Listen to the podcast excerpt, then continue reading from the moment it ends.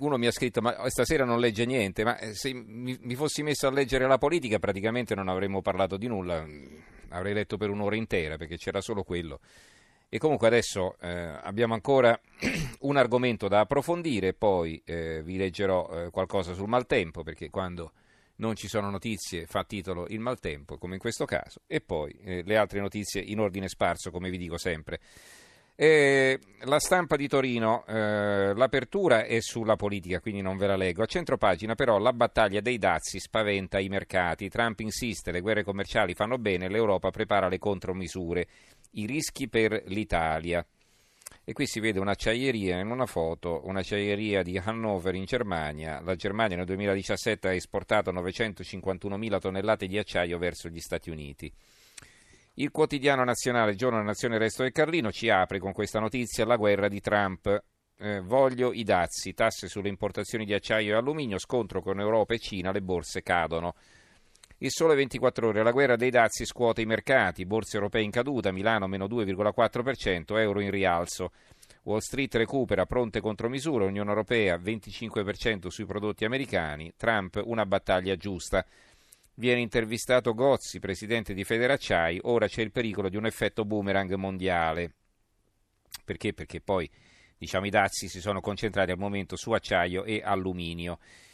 Per quanto riguarda le borse c'è da dire che ieri, cioè giovedì, oggi ormai è sabato, giovedì la borsa americana aveva perso moltissimo, di riflesso hanno perso le borse europee nella giornata di venerdì, mentre il Dow Jones ha chiuso appunto venerdì con una perdita limitata di circa mezzo punto percentuale, più consistenti le perdite in Europa, vedo qua il FTSE MIB meno 2,39, il DAX tedesco meno 2,27, il Nikkei in Giappone meno 2,50, ecco però diciamo è durata un giorno almeno sui mercati finanziari questa preoccupazione negli Stati Uniti. Poi il Messaggero, guerra ai dazi americani, ritorsione dell'Unione Europea, dai jeans alle Harley Davidson.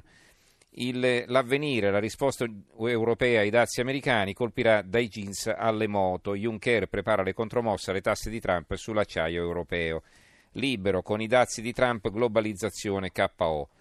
È un pezzo di Paola Tommasi. Allora, vediamo di approfondire, di capire meglio che cosa sta succedendo, e in linea abbiamo Pino Lopomo, che abbiamo più volte avuto come nostro ospite, sempre disponibile, lo ringrazio, che insegna economia alla Duke University nella North Carolina. Professor Lopomo, buonasera. Buonasera, buonasera.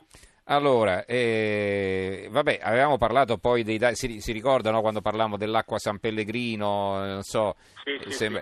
Però adesso si parla di acciaio, si parla di qualcosa di più consistente, più pesante, insomma, no? Che sta succedendo? Come nascono questi dazi, tra l'altro? Prego. Allora, Trump deve dimostrare di mantenere promesse fatte in campagna elettorale, ne ha fatte tantissime, alcune oltraggiose, scioccanti, il muro, no?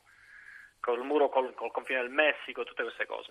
Quindi per non perdere di credibilità, uno dei punti che lui ha usato nella sua retorica è che l'America è stata trattata male da tutti i partner commerciali nel mondo negli ultimi 10-20 anni e adesso basta, l'America deve vincere, dobbiamo difendere l'America. E quindi cosa fa? Prende l'industria dell'acciaio, che è un'industria importantissima perché l'acciaio viene usato come input, come fattore di produzione da tantissime altre imprese in America, e mette una tariffa che rende molto più costoso per chi dall'estero vuole venire a vendere acciaio negli Stati Uniti. Allora, questo che cosa crea? Crea un effetto a catena. Se si riduce l'offerta dell'acciaio dall'estero, il prezzo dell'acciaio sale all'interno. Questo fa aumentare i profitti dei produttori domestici statunitensi di acciaio, che sono contentissimi e dicono adesso è il nostro momento, eccetera. Però l'acciaio, come abbiamo detto, è usato come input in molti settori importanti dell'economia e quindi l'aumento del prezzo dell'acciaio comporta un aumento dei costi in tantissime imprese che potrebbero rispondere contraendo l'output, la produzione e licenziando lavoratori. Oppure aumentando i prezzi del prodotto finale, no? Alla fine. Certo, cioè i prezzi saliranno, esatto, e cercheranno di scaraventare sui consumatori, ma ovviamente la domanda non è verticale, no? Quando il prezzo sale la domanda si contrae, certo. E quindi venderanno di meno e vendendo di meno devono produrre di meno e questo potrebbe portare a licenziamenti di massa. Adesso queste sono tutte storie qualitative, sono meccanismi ben noti nell'economia, si tratta di prevedere la grandezza, no? Di misurare le dimensioni di questo effetto. esatto. Però dico, ma quando Trump, appunto, dico, quando Trump ha preso questa decisione, che evidentemente noi parliamo sempre, diciamo sempre Trump, però questo alla fine si consulterà con qualcuno, no? Ecco, allora come pensa che siano arrivati a questa decisione? Perché va bene rispettare gli impegni in campagna elettorale, ma insomma, se questo poi diventa un boomerang, se si ritorce contro la sua stessa economia, è una scelta infelice, no? Diciamo che ha preso dei rischi, è anche vero che se poi le cose vanno male può sempre deescalare, eccetera, però lui è sempre stato molto bravo a gestire lo shock value, no? Lì fa una cosa che attrae un sacco di attenzione, ma insomma, è perché quelli che lo supportano dicono, ecco, finalmente uno che fa quello che dice, basta questi politici che parlano solo. Quindi lui questa cosa l'ha detta, ci proverà, se poi sei mesi dopo, un anno dopo le cose vanno male, pian piano può sempre tornare indietro, certo. Esatto. Allora, queste ritorsioni come prima delle ritorsioni mi dica pure, sì. Sto arrivando. Adesso la cosa più grande sono gli altri paesi che noi mica ce la prendiamo e basta, allora rispondiamo. La cosa è molto triste perché si torna al limite a un equilibrio di autarchia, dove nessuno commercia con nessuno, che è una cosa tristissima. Insomma, se abbiamo capito una cosa in economia nell'ultimo secolo è che anche se il paese A è meno bravo del paese B a produrre tutti i prodotti, quello che conta sono i vantaggi relativi, non i vantaggi assoluti. Quindi se io so fare meglio le pesche piuttosto che le scarpe, allora io devo fare pesche e venderle a te e tu mi devi vendere le scarpe. Beneficiamo tutti di questo. Però Trump, che vuol difendere l'America, chiude, rende difficile, e allora gli altri paesi ci sono rappresaglie, alzano la tazza, e quindi tutta la situazione diventa infelice per tutto il mondo, insomma, in teoria. Ecco, però questi sono volevo chiedere questo, professore, no?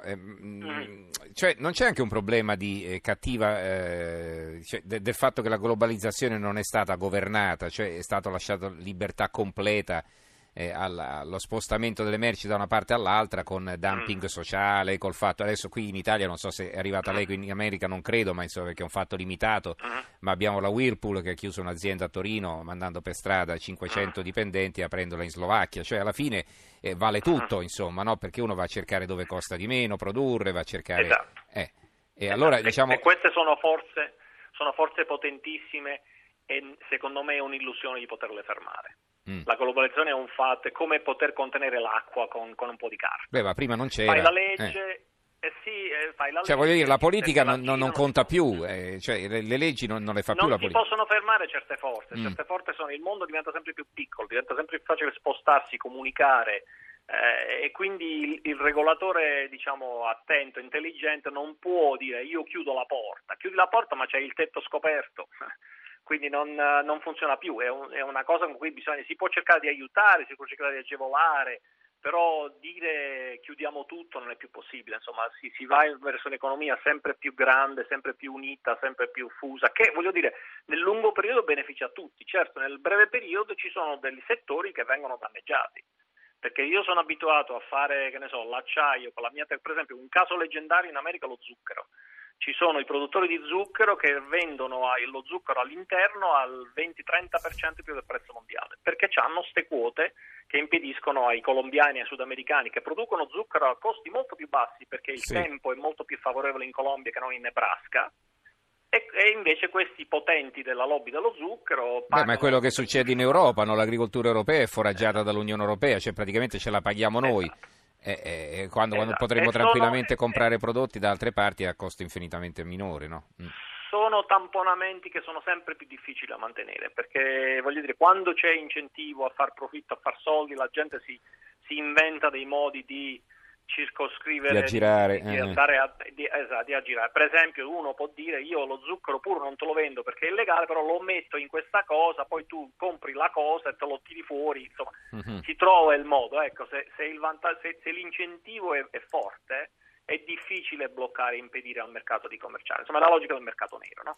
Certo. Quindi questa cosa di Trump, secondo me, ha valore politico. La base che lo appoggia dice ecco, finalmente, che bello, lui guadagnerà politicamente, poi farà tra 2 mesi un'altra dichiarazione shock su un altro problema, e poi che questa politica abbia risultati positivi o negativi è rilevante in un certo senso, perché se sono troppo negativi in silenzio piano piano si torna indietro e se no si dichiara vittoria, si va avanti, insomma questa è la logica secondo me. Benissimo. Devo dire che ha sorpreso tutti anche nella Casa Bianca, questa è la cosa divertente, come lui si diverte a fare queste sparate che rende il tutto anche un po' comico. Vabbè, poi è stato un annuncio, poi adesso bisogna vedere, bisogna metterlo...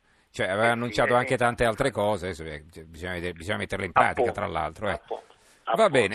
Però diciamo, va bene. Ringraziamo allora Pino Lopomo che insegna economia alla Duke University in North Carolina. Grazie professore, buonanotte. Buona serata, anzi per lei, per noi buonanotte. Buonanotte certo. A voi.